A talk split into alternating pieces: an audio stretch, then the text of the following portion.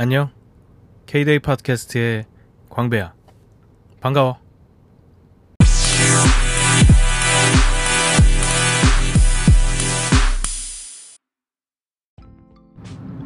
어, 오늘은 Everyday K-데이 하는 날이야. 몰랐지?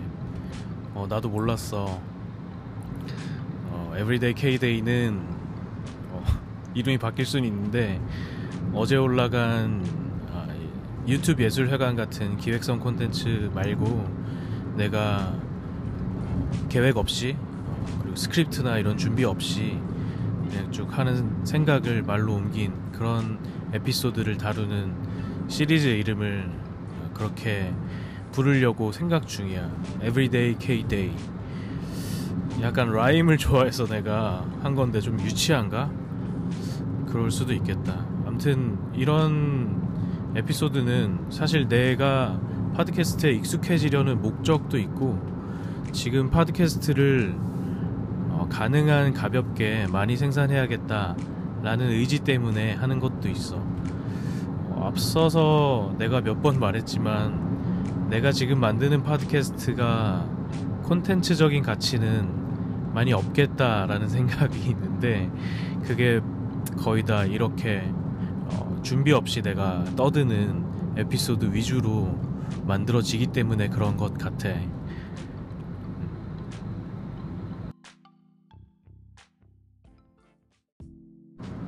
어, 우선 몇 안 되는 내 팟캐스트를 들은 사람들의 어, 피드백들을 우선 얘기하고 싶은데 어, 먼저 내 팟캐스트를 어, 지속적으로 어, 출시가 되면 그러니까 에피소드가 올라오면 바로 들으면서 그걸 굉장히 그 조롱하면서 계속 듣는 어, 분이 계셔.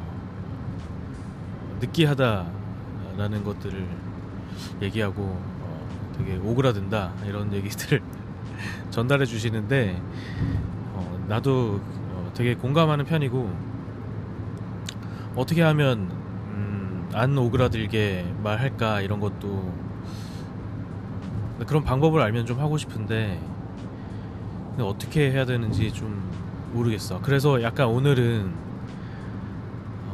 약간 목소리의 톤을 높여봤어. 내가 그 이전의 팟캐스트를 들으니까 그 되게 톤의 변화가 없더라고. 어, 그러니까 되게 약간 느끼한 것 같기도 하고 또 결정적으로는 톤의 변화가 없으니까 잘 안 들려. 어, 내용이 무슨 내용인지 잘 안 들리게 돼서 아 약간 내가 조금 더 다양한 폭의 톤을 활용해서 강조할 거는 강조하고 높일 건 높이고 낮출 건 낮추고 이러면서 말을 해야겠다라고 생각이 들었어.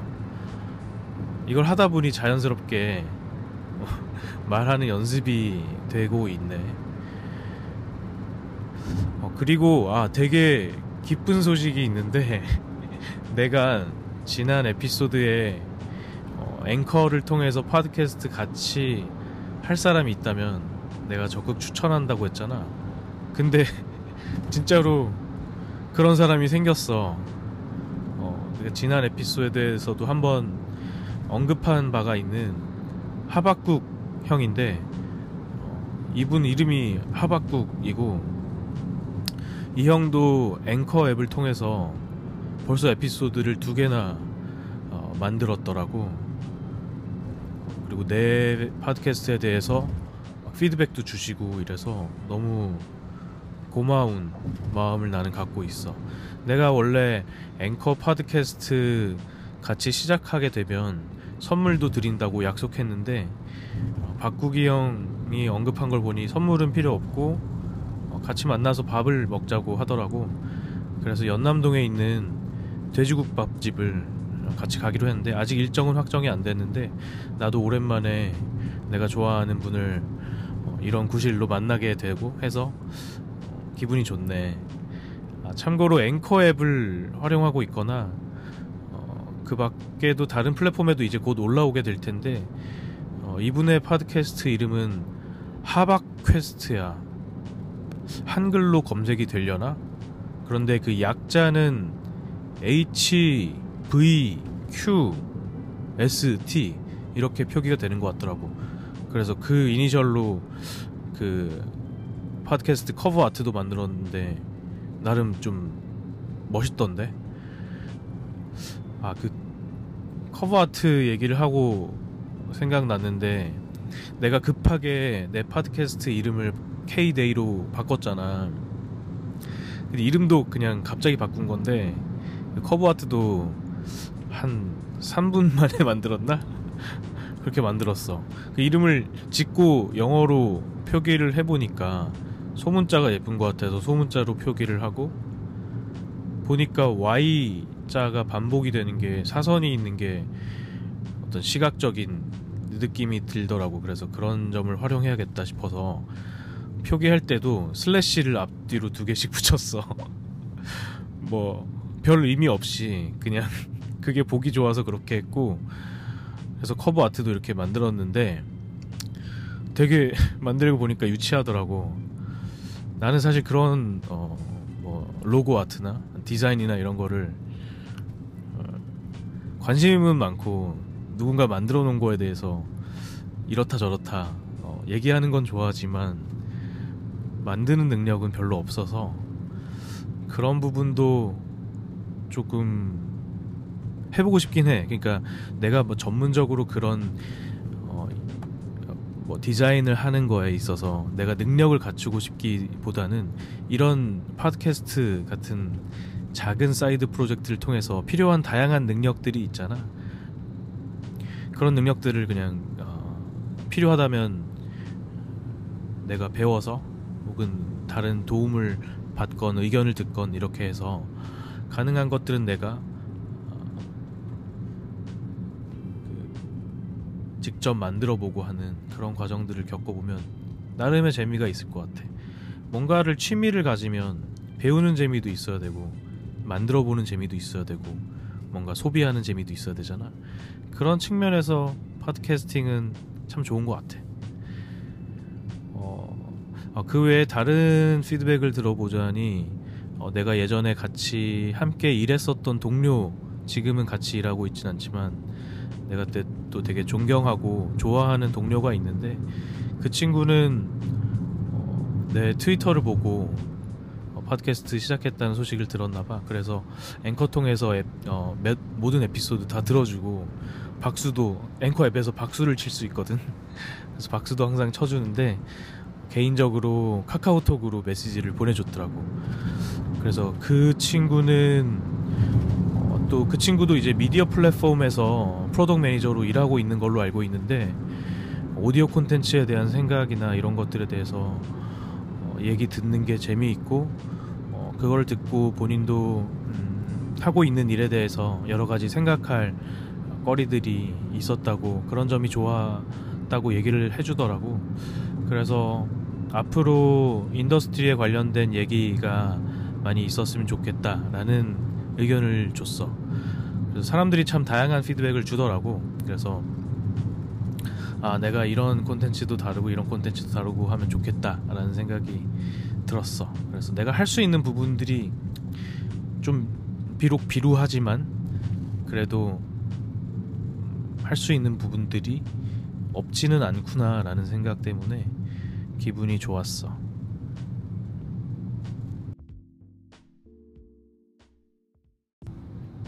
음, 나는 지금 지금 운전하고 있고 퇴근 중인데 집에 도착하면 아마도 쉴 것 같아.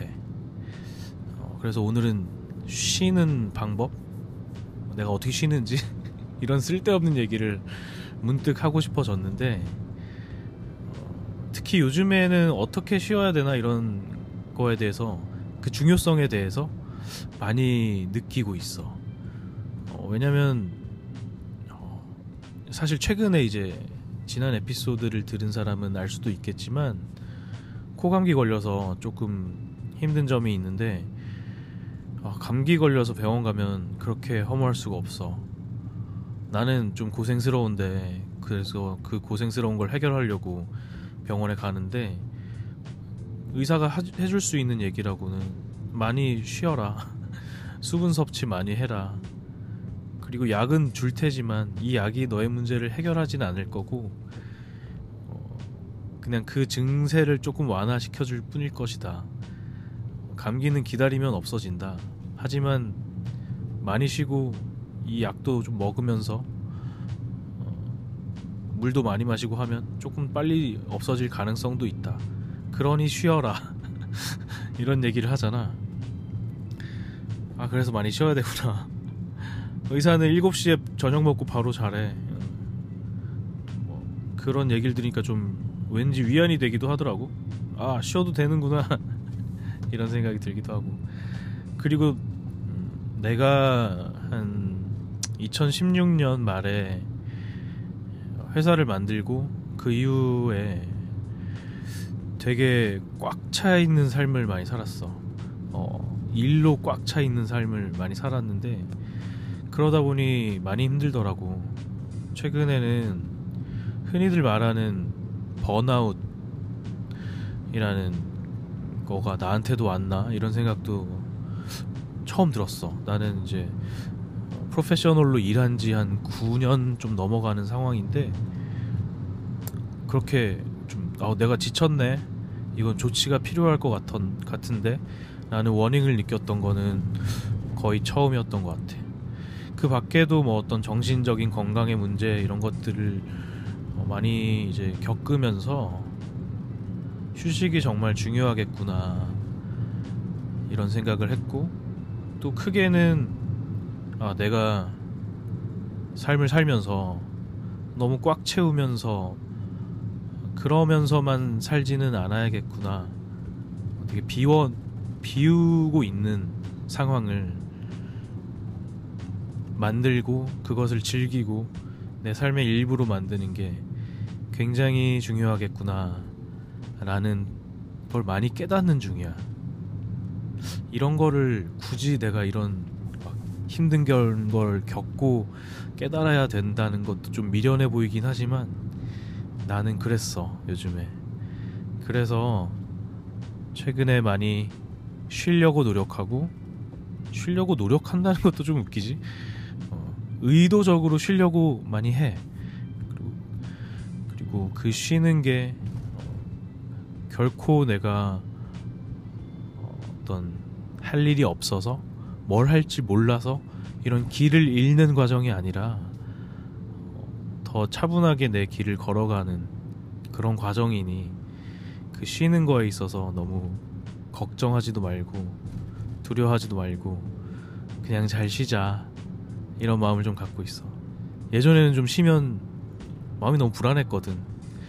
근데 요즘에는 꽤 그래도 잘 쉬는 것 같아. 그래서 건강해지고 있는 것 같기도 하고.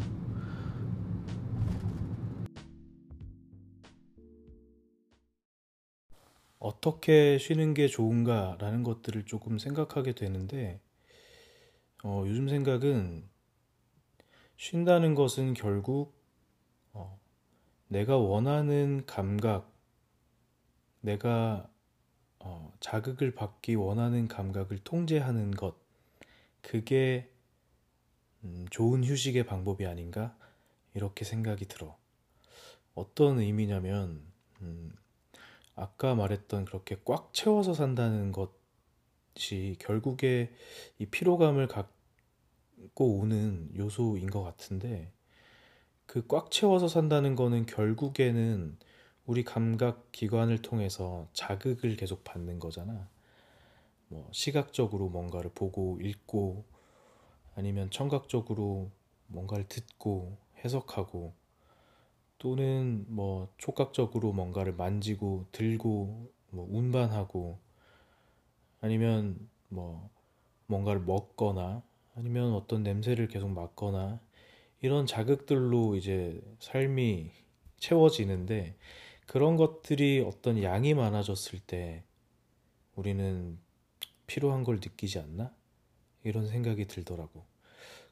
어, 그러면서 내가 경험적으로 아, 잘 쉬었다. 이런 것들을 느낀 거를 돌아보면은 결국에 내가 나는 지금 이런 감각을 통해서 만 자극을 받고 싶어 라는 생각으로 내가 원하지 않는 감각은 차단하고 혹은 차단이 아니더라도 내가 원하는 방식대로만 내 감각기관에 들어올수록 하는 환경을 마련하는 것. 그래서 감각을 통제하는 것이 결국 휴식이 아닐까? 이런 생각을 하게 되더라고. 내가 되게 지치고 힘들고 이럴 때 내가 사는 집으로 와서 하는 좀 루틴이 있는데 어, 일단 샤워를 하고 물이 좀 덜 마른 상태에서 어, 집 안에 어, 향을 피워. 내가 좋아하는 나그찬파라는 브랜드 향이 있는데 그걸 피우고 그리고 음악을 굉장히 크게 틀고 어, 에어컨을 켜. 보통은 너무 차갑지 않게 제습 기능 정도로 틀어놓고 그리고 안락 의자 같은데 굉장히 편한 의자에 기대에 앉아가지고 눈을 감거든. 그래서 나는 아무것도 보지 않는 상태, 시각적으로 차단시키고, 그리고 내가 딱 적절하게 편안함을 느끼는 촉각의 상태를 일정하게 유지를 하고, 내가 굉장히 익숙하고 좋아하는 향으로 내 촉각을 딱 그 고정시켜 놓고, 그 다음에 청각으로는 내가 편하고 들어서 좋은 음악들만 들어오도록 통제를 딱 해버리는 거지. 나는 그렇게 이제 어, 쉬는 때가 쉴 때가 자주 있는데 그때는 정말 힘들다 싶을 때 정말 지쳤다 그 지친 원인이 뭐가 됐거든 간에 언젠간 어, 뭐 어떨 때는 육체적으로 힘든 날이 있 을 수도 있고 어떤 날은 고민이 많았던 날일 수도 있고 어떤 날은 마음이 싱숭생숭하고 내가 어떤 것 때문에 힘든지 규정하기 힘든 그런 날도 있을 수도 있는데 아무튼 그 강도가 좀 세다 싶으면 나는 가끔씩 그렇게 어, 아까 말한 그런 방법대로 내 주변을 세팅하고 한참 동안 그렇게 가만히 있어. 몇 시간 동안 그렇게 있기도 하고 그러거든. 그리고 그런 뭐 어, 일종의 의식을 하고 나면 확실히 아 내가 필요한 게 많이 없어졌구나. 이런 걸 느끼게 되더라고. 그래서 쉰다는 거는 단순히 비워내기만 하는 건 아닌 것 같아. 쉰다는 거는 내가 어, 어떻게 해야 내가 그 피로를 덜어내는 어, 내 안에 그 나름의 그 동작들이 이루어지는지 이런 것들을 내가 스스로 이해를 하고 내가 그것들을 최적화된 환경으로 어, 제어를 하면서 이루어지는 행동들이 아닌가라는 생각이 들고 그래서 쉰다는 거는 나름의 일종의 그 준비도 있어야 되고 어, 환경을 제어할 수도 있어야 되는 의도를 가지고 쉬어야 되는 그런 행위인 것 같아. 그냥 쉰다고 하면은 아무것도 안 하고 뭐 되는 대로 아무데나 눕고 이런 것만이 쉰다고 보기는 어려운 것 같아요. 오히려 그거는 오히려 더 다른 음, 피로감을 불러 일으킬 수도 있는 휴식인 것 같아서. 어, 그래서 나는 이제 휴식이라 함은 내가 원하는 상태로 감각을 제어하는 것이 아닌가.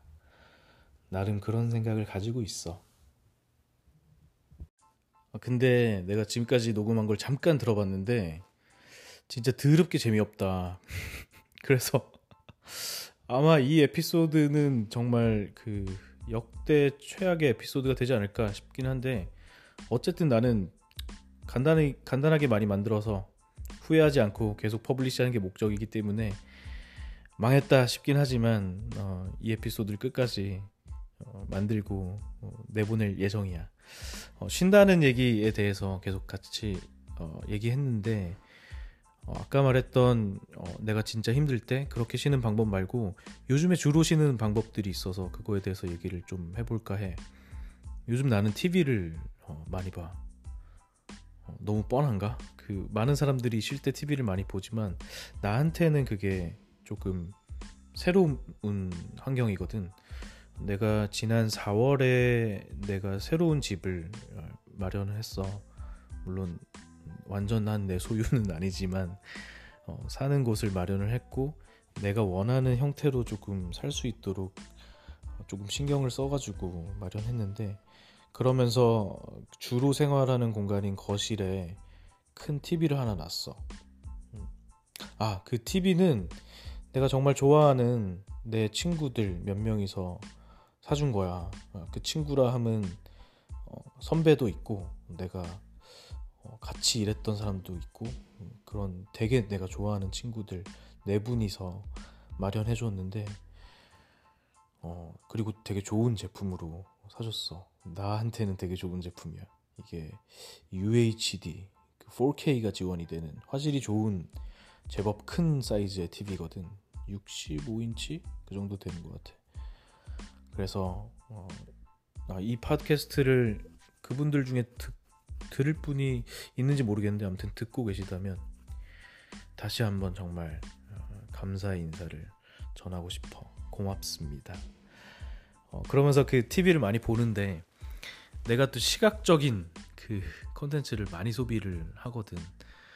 그러면서 내가 TV를 요즘 소비하는 방법은 어, 가장 많이 소비하는 방법은 이 여기에 달려 있는 기기 중에 이제 크롬캐스트가 있는데 크롬캐스트 울트라 요걸 통해 가지고 가장 많이 소비를 하고 있어. 어, 사실 그냥 그 지상파와 뭐 케이블 이런 채널이 나오는 TV도 이용이 가능한데 U 플러스 TV를 달아놨거든. 그런데 그거는 잘 안 쓰게 되더라고. 물론 내가 거기에 나오는 콘텐츠 중에 즐겨보는 예를 들면 음, JTBC 뉴스룸 이런 거 볼 때는 아 시간이 많네 이러면은 켜서 그걸로 보기도 하지만 사실 근데 점점 on-demand TV로의 음, 그 어떤 의존도가 훨씬 더 강해지고 있는 것 같아. 왜냐면 그 LG U 플러스 TV 같은 경우만 해도 그냥 내가 그 시간에 맞으면 보고 아니면 놓치고 이런 건데 on-demand는 내가 원하는 것들을 그냥 내가 설정해서 볼 수 있잖아. 아까 얘기했듯이 내 감각을 통제하는 것, 내가 원하는 걸로 잘 만들어 놓고 어, 보는 것 이런 거에 의미에 있어서 on-demand라는 가치가 훨씬 높은 것 같더라고. 물론 뭐 U 플러스 TV 같은 것도 on-demand 기능이 있지. 그렇지만 그게 그렇게 효율적이지는 않더라고. 왜냐면 어떤 TV를 다시 보기라고 하지 그런 것들을 하려면 또 다른 플랜이 필요하고 이러기 때문에 그런데 그런 것들을 굉장히 잘해주고 있는 어떤 서비스들이 있잖아. 나는 크롬캐스트 울트라를 어, 이 TV에 물려놓고 주로 보는 거는 주로 이용하는 서비스는 유튜브 당연히 유튜브가 있고 그다음 넷플릭스 그리고 요즘에 왓챠 플레이도 많이 봐. 유튜브 같은 경우는 정말 뭐 내가 설명할 필요가 없을 정도로 그냥 너무너무 지배적인 것 같아. 나는 특히나 어, 몇 개월 전부터 유튜브 프리미엄을 사용하고 있는데 내가 이런 그 온라인 subscription을 되게 많이 하는 편이야. 어, 언제 한번 내가 온라인으로 subscription 하고 있는 제품에 대해서만 쭉 주제를 잡고 얘기해도 나름 재밌지 않을까 이런 생각도 드는데 아무튼 유튜브 프리미엄이 주는 그 피처가 몇 가지가 있는데 하나는 광고가 안 나온다는 거고 하나는 background playing이 된다는 거 그리고 어, 고화질 4K를 지원한다는 거 뭐 이 정도일 텐데 내 use case에 너무 딱 맞는 거야. 사실 광고는 그 콘텐츠 소비에 있어서 되게 그 인터럽션이 심하잖아. 근데 유튜브의 콘텐츠를 보면은 광고가 있으면 굉장히 그 소비하는데 불편할 정도로 그 집중력을 요하는 콘텐츠, 즉 콘텐츠 질이 많이 올라갔다는 거겠지. 그런 콘텐츠가 많아졌기 때문에 광고가 없이 볼 수 있다는 환경은 정말 중요한 것 같아. 그래서 광고가 있다고 하더라도 광고의 인터럽션을 많이 안 느끼면서도 즐길 만한 스펙을 광고 상품의 스펙을 만드냐 이런 것도 되게 중요한 얘기 같고 그래서 네이버 TV 캐스트는 pre-roll 그 영상 시작되기 전 pre-roll 광고 30초 이걸 무조건 봐야지만 하는 스펙이잖아. 그래서 되게 보기 힘든 것 같아. 콘텐츠를 아무리 좋은 거를 거기다가 독점 공급을 하더라도 네이버 TV 캐스트는 잘 안 보게 되더라고. 30초 pre-roll이 어, 의무가 아니던가? 15초도 있었던가? 암튼 그런데 뭐 네이버 캐스트, 네이버 TV 캐스트는 광고를 제거하고 싶어도 그 제거하는 옵션도 없고 어, 그런 측면에서 이제 유튜브 프리미엄은 나한테 되게 획기적이었어. 꼭 필요했던 거지. 또 그거 광고 제거뿐만 아니라 어, background playing이 되는 것. 그러니까 그거를 경험하고 나서는 절대 못 돌아가겠더라고. 왜냐면 유튜브 콘텐츠 중에서는 오디오가 주인 콘텐츠도 되게 많거든.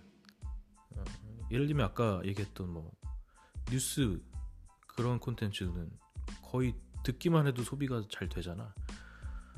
그리고 특히 뭐 운전할 때나 이럴 때 영상을 보기 힘들 때 영상 켜놓고 소리만 들으면서 가게 되거나 그리고 그러면서 뭐 네, 그 device는 lock 상태가 되거나 혹은 다른 액션을 해야 될 때 다른 앱을 켜거나 이럴 때에도 끊이지 않고 플레이가 된다는 거는 경험을 하면 그 전 상태로 돌아가기는 굉장히 힘들 것 같아. 내가 만약에 지금부터 유튜브가 사용하는데 앱을 껐는데 바로 영상이 종료된다 이런 거는 내 개인적으로 되게 상상하기 어려운 상황이거든. 아무튼 그래서 나는 유튜브 프리미엄을 이용 중이고 넷플릭스는 꽤 오래 전부터 써왔어. 어,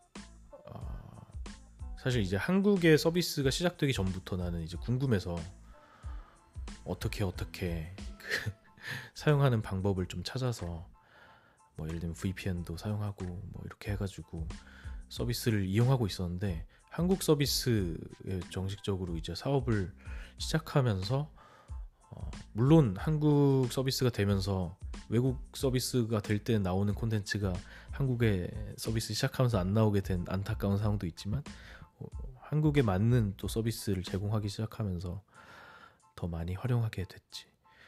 어, 그리고 또 이제 어, 넷플릭스와 유사한 국내에서 시작된 서비스 중에 왓챠 플레이도 있는데 왓챠 플레이는 제품적으로 봤을 때 넷플릭스에 버금가는 좋은 제품이라고 생각되고 또 콘텐츠를 굉장히 잘 공급하고 있는 것 같아.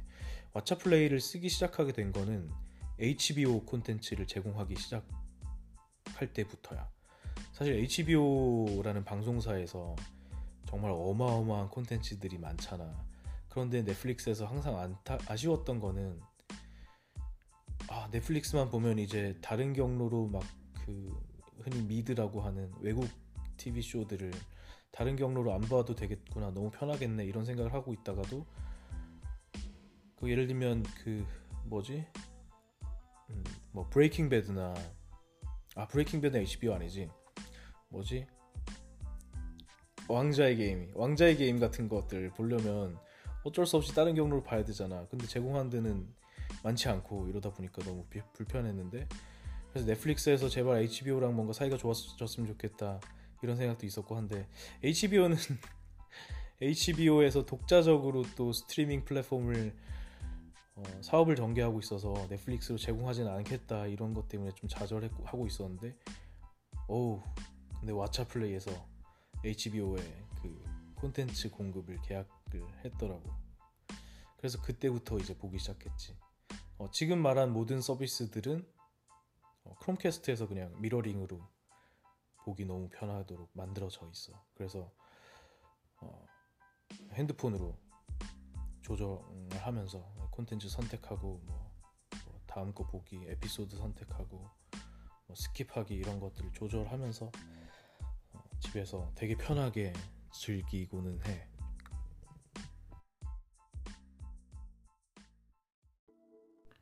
TV를 통해서 내가 즐겨보는 콘텐츠 얘기를 좀 할까 싶은데 어, 요즘에 가장 즐겨보는 시리즈는 넷플릭스에서 나오고 있는 Better Call Saul이야.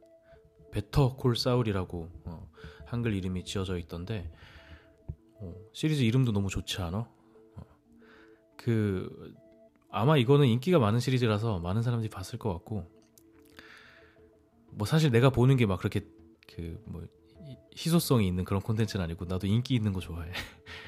Better Call Saul 같은 경우는 이제 브레이킹 배드의 spin-off고 어, 브레이킹 배드가 이루어진 그, 그 스토리의 이전의 과정을 다룬 흔히 말하는 프리퀄 시리즈인 거고 브레이킹 배드를 어, 제작 연출하고 제작했던 빈스 길리건하고 피터 굴드가 어, 역시 이 시리즈도 만들고 있다고 알고 있어. 그래서 그런지 브레이킹 배드는 정말 두말할 필요 없이 최고의 TV 시리즈잖아. 만듦새나 뭐 갈등의 구조나 서사나 이런 거에 있어서 디테일에서도 그렇고 정말 흠잡을 데 없는 최고의 시리즈라고 많은 사람들이 생각할 텐데 그거의 prequel인 만큼 나는 그것만큼 재밌게 보고 있어. 브레이킹 배드만큼 Better Call Saul도 너무너무 재밌더라고. 그런데 브레이킹 배드는 어, 평범한 고등학교 교사가 마약을 만들기 시작했다. 따단 막 이러면서 되게 어, 되게 드라마틱한 사건을 시작으로 해서 주로 사건 위주로 이제 끌고 나가는 시리즈잖아. 그런데 어, 베로콜 사울은 처음 볼 때 좀 묘하더라고. 사건이 끌어나가는 시리즈가 아니라 어, 캐릭터의 감정이 끌어나가는 시리즈라는 생각이 많이 들었어. 정말 이 시리즈는 감정 묘사의 끝판왕이 아닌가 뭐 이런 생각이 들더라고. 그 미묘한 그 캐릭터 간의 감정의 어, 갈등 구조와 어, 그리고 그것들이 입체적으로 더해지면서 복잡 미묘한 갈등을 통한 감정을 보는 재미가 그 감정이 어떤 감정이다라고 설명하기도 굉장히 정의하기도 어렵고 이건 옳고 이건 그르다 이렇게 판단하기도 굉장히 어려운 그런 살면서 나오는 나도 느낄 법한 감정들을 사건을 통해서 표현을 하고 있는데 그 감정을 표현하는 표현되는 방식만을 보더라도 그게 되게 엔터테이닝 하다 라는 생각이 많이 들었어. 그 감정 묘사를 잘하는 거는 여러 가지 이제 정말 잘 만들어서일 테지 종합적으로 보면 그런데 따져보면 그 감정을 표현하는 되게 디테일한 음, 설정들이 있고 그리고 또 되게 어떻게 보면 유치할 수도 있는데 주변의 그 환경들 배경들이나 소품들 이런 것들을 활용한 감정 묘사에 되게 공을 많이 들인 것 같더라고. 그 브레이킹 배드 역대 최악의 에피소드로 꼽는 거 있잖아. 그 주인공이 그 마약 제조 시설에서 에피소드 내내 그 파리 잡, 잡는 그 에피소드 있잖아. 그런 게 대표적인 예인 것 같은데 그 한 에피소드를 통틀어서 서사는 거의 없고 이 캐릭터의 감정 그것만 집중해서 표현을 하게 되는 어, 방식이 있는데 그럴 정도로 이 연출자와 제작자는 캐릭터 감정 묘사에 굉장히 많은 공을 들이는 것 같고 이게 어, Better Call Saul에 오면 더 증폭되는 느낌이 있어. 그래서 여기에 등장하는 그 지미 맥길, 그 지미 맥길이 브레이킹 배드에 등장하는 이제 사울 굿맨이라는 가명을 가진 캐릭터로 어떻게 발전해 나가는가 이게 사실 이제 Better Call Saul의 큰 뼈대인데 그 지미 맥길이라는 캐릭터와 어, 그 다음에 지미 맥길의 형이 있지. 그리고 그, 그 형과 함께 그 로펌을 같이 만드는 해리였나? 그 사람. 그리고 지미 맥길의 연인으로 등장하는 킴, 킴 웩슬러? 어, 킴 웩슬러. 이런 다양한 그 캐릭터들이 예, 만들어내는 감정인데 그런 것들이 시즌을 더하고 어, 다양한 사건들 이런 히스토리가 발생하면서 점점 더 이 감정에 표현할 수 있는 감정의 그 깊이가 깊어지고 그러면서 이제 시즌 1, 2, 3, 4 이렇게 보면서 어, 계속 보는 이 팬들은 그 캐릭터를 이해하고 있는 것들 바탕으로 이 표현되는 각 에피소드가 느껴지는 그 감정 같은 것들을 더 깊이 이제 그 재미를 느끼게 될 수 있는 거지. 그래서 이런 것이 TV 시리즈가 갖고 있는 큰 매력인 것 같아. 단순히 어, 에피소드 단위나 하나의 그냥 한 번 앉아서 볼 수 있는 작품으로서의 재미뿐만 아니라 어, 길게 오래 봐가지고 어, 느낄 수 있는 재미 이런 것들을 충분히 보여주는 시리즈가 나는 베로콜 사울인 것 같아. 그래서 이미 많은 사람들이 많이 봤겠지만 어, 안 봤다면 굉장히 추천하고 그리고 어, 이 시리즈는 브레이킹 배드를 안 봐도 충분히 재미있게 즐길 수 있는 시리즈야. 어, 그렇기 때문에. 근데 브레이킹 배드를 안 봤다면 브레이킹 배드부터 보는 게 맞아 사실은. 그건 너무너무 재밌기 때문에 어, 브레이킹 배드 역시 넷플릭스에 올라와 있다고 알고 있어. 어, 어 그리고 어, 넷플릭스를 통해서 재밌게 봤던 시리즈 하나 나르코스 있지 나르코스. 나르코스는 그좀 재미없기 힘든 소재를 가지고 만들었잖아. 그 파도 파도 얘기할 거리가 무궁무진한 마약과 갱스터, 카르텔 그리고 그게 실화 바탕인 그래서 너무 좋은 소재이고 그 파블로 에스코바의 얘기잖아. 그런데 이 시리즈가 너무 좋았던 거는 첫 번째로는 이걸 나왔을 때 뭐지? 나르코스? 어, 그런 얘기겠구나 하고 딱 켰는데 intro sequence가 너무 멋져. 그 음악이랑 어, 그 편집돼 있는 영상이랑 그래서 intro sequence만 봐도 아, 그 컨텐츠의 가치가 있는 어,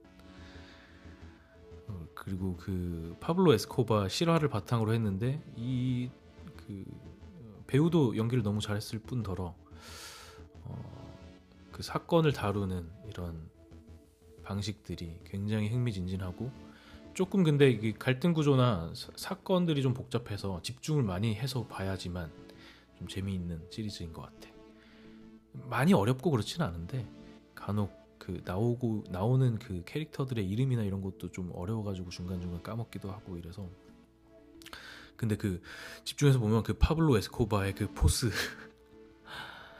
어, 시즌 2였지 아마. 거기서 그 습격을 당한 다음에 말 한마디로 군대를 어, 퇴각시키고 퇴각이 아니고 군대 군대를 대상으로 나 그냥 지나가겠소. 이러고 말하고 가는 장면인데 거의 뭐 궁예 이상의 포스인 것 같아. 그런 장면이 굉장히 재밌었고 근데 사실 이 시리즈는 시즌 2에서 에스코바가 죽거든. 실화니까 뭐 그 뭐 사실 스포일러는 아니지. 에스코바는 죽었잖아. 근데 그게 죽는 시즌이 시즌 2인데 어, 그래서 시즌 2 이후에는 어떻게 될까? 시즌 2에서 끝나나 싶었는데 시즌 3가 나오더라고. 근데 이게 더 재밌다. 그 에스코바 라는 그 절대 권력에 집중돼 있는 시리즈가 시즌 1, 2인데 시즌 3는 에스코바가 없어진 이후에 콜롬비아의 그 마약 그 카르텔들의 이야기야.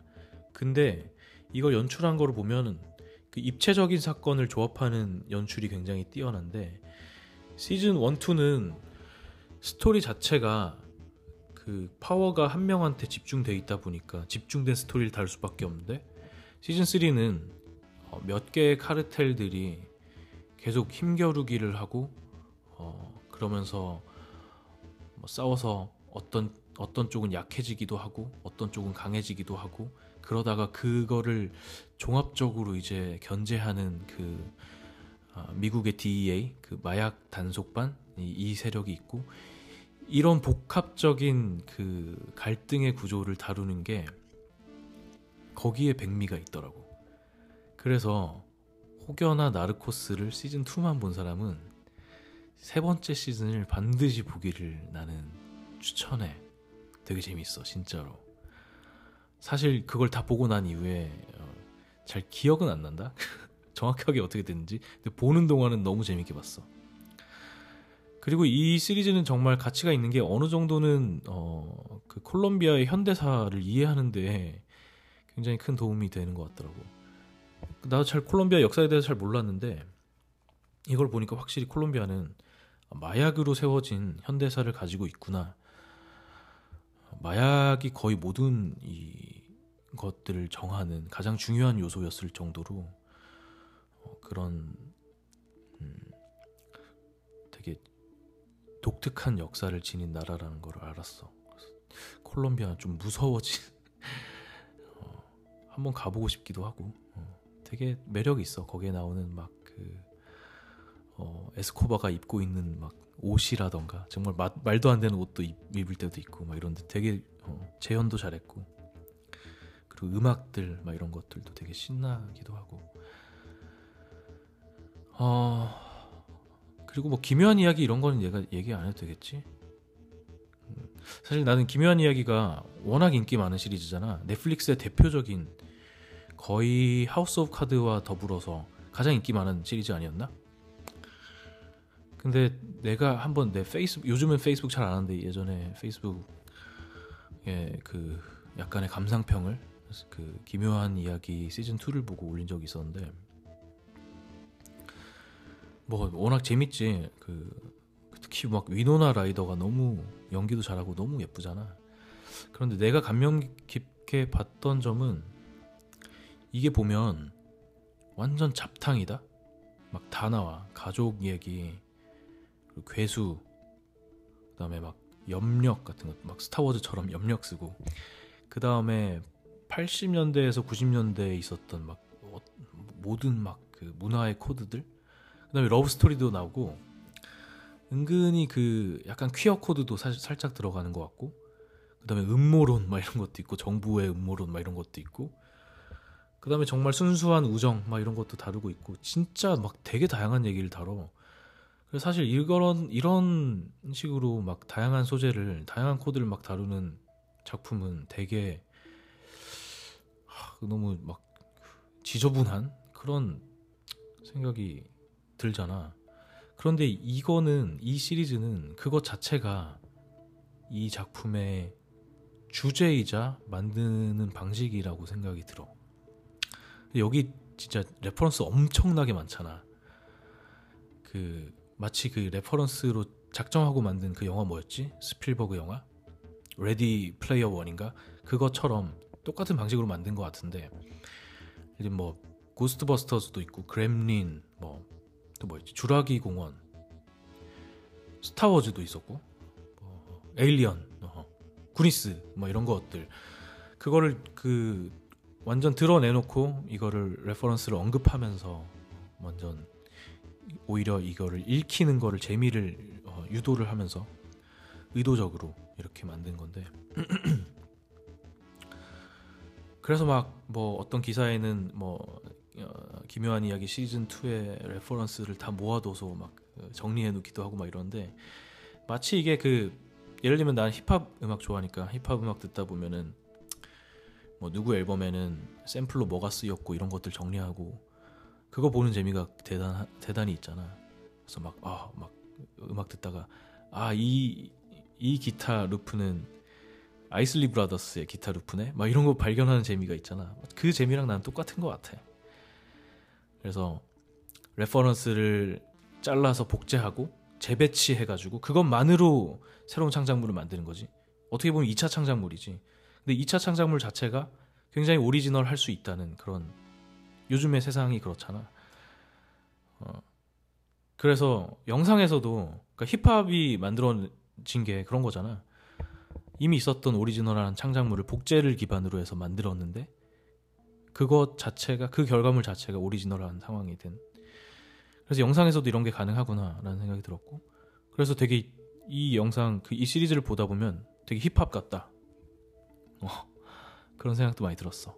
reference의 복제와 재배치를 통해서 새로운 오리지널한 결과물을 만들고 음, 그렇게 되는 과정들 이게 어, 요즘 미디어의 시대에 창작물이 만들어지는 큰 방법론이 아닐까 이런 생각도 많이 들었어.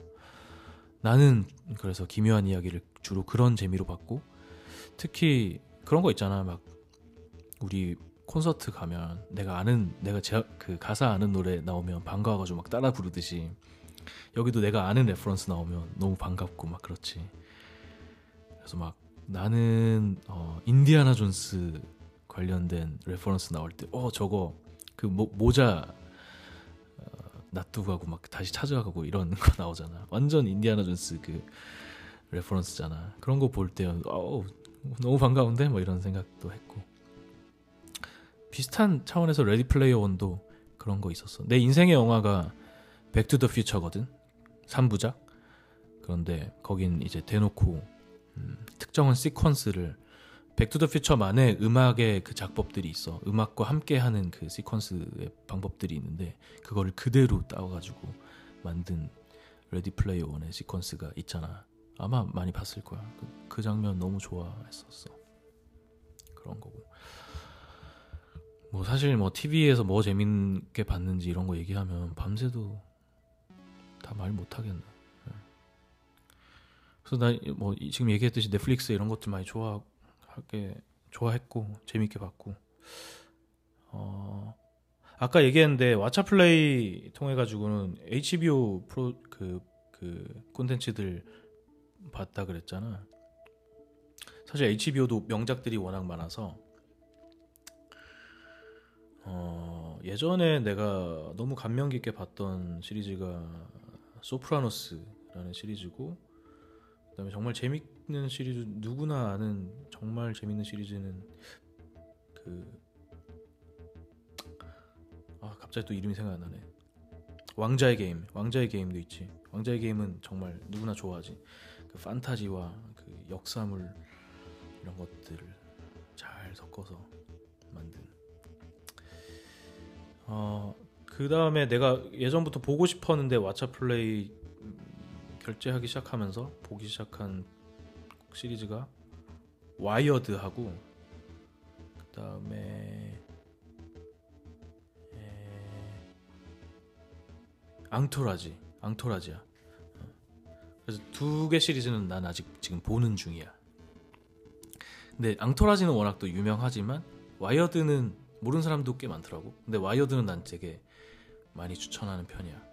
그게 이제 어,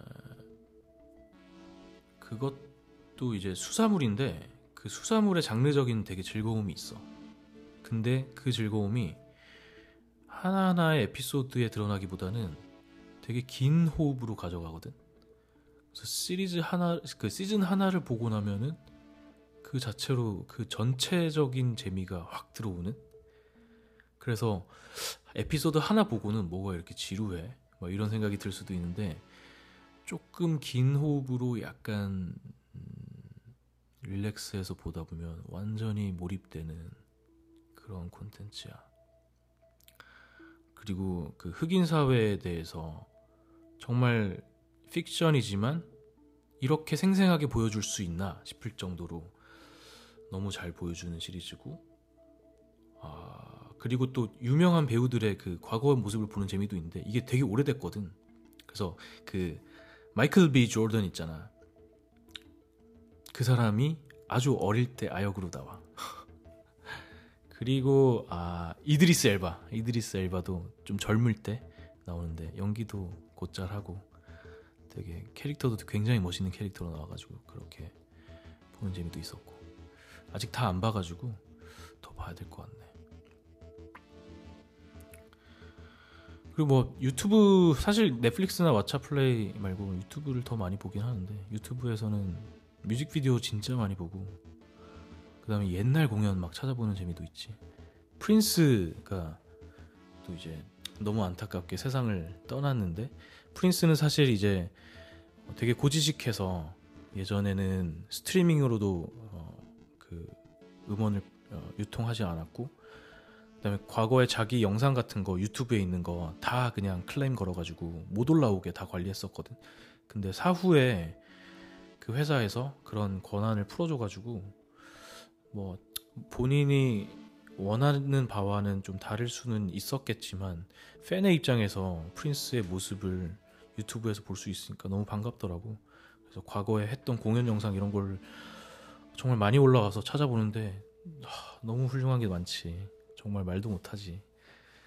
뭐 나는 이제 마이클 마이클 잭슨 좋아하고 프린스 좋아하니까 옛날에 막 뭐 잭슨 5나 더 잭슨스 때 공연 영상 이런 거 찾아보기도 하고 또 뭐 최근에 내가 좋아하는 최근 음악들의 뮤직비디오 쭉 보고 이런 게 일상이야. 공연 영상도 많이 찾아봐서 그 내가 좋아하는 공연 영상들이나 소개할 만한 혹은 얘기할 거리가 있는 공연 영상은 이제 내가 유튜브 예술회관으로 다룰 예정이니까 그런 추천 네, 역할을 많이 했으면 좋겠어. 사실 오늘 어, 이렇게 쭉 얘기한 게 무슨 의미가 있는지 사실 모르겠네. 근데 진짜 오늘은 아무 의미 없는 그냥 잡담이 된 것 같아서 음, 그런데 그냥 음, 한 사람의 에, TV 시청자로서의 아무 말 대잔치 정도였다고 생각하면 될 것 같아.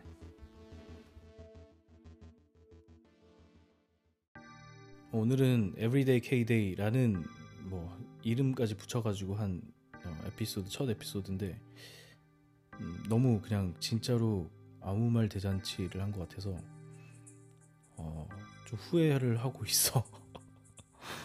앞으로 이렇게 하면 안 되겠다라는 생각도 좀 들고 음, 아무리 일상 컨텐츠지만 그래도 적어도 좀 주제 좀 음, boundary가 있어야겠다 이런 생각이 들고 그래서 이것도 나름의 음, 배움의 과정이겠지. 어, 그래서 앞으로 Everyday K-Day는 어, 어느 정도 어, 내가 말할 내용을 생각해 놓고 아무리 스크립트 없이 진행한다고 하더라도 그렇게 진행하는 게 좋을 것 같아. 그래서 음, 정말 이번 에피소드는 약간 망작의 어, 느낌이 있어서 어, 몇안 되지만 듣는 분들도 아마도 끝까지 듣는 사람은 나는 없을 것 같아. 만약 여기까지 들었다면 당신은 정말 음, 정말 관대한 마음을 가진 사람인 것 같아. 음, 대단한 한 사람인 것 같아. 그래서 만약에 여기까지 들었다면 또 고맙고 어, 또 이번 에피소드 후에 어, 신랄한 비판과 어, 또 의견이 있다면 피드백 전달 주면 나는 또 너무 감사한 마음으로 경청하고 적극 반영할 예정이야. 어, 그래서 여기까지 하고 어, 다음 에피소드는 아마도 어, 조금 정제된 그나마 같이 들으면서 생각할 가치가 있는 그런 에피소드로 돌아올게. 그러면 오늘도 고마웠고 안녕.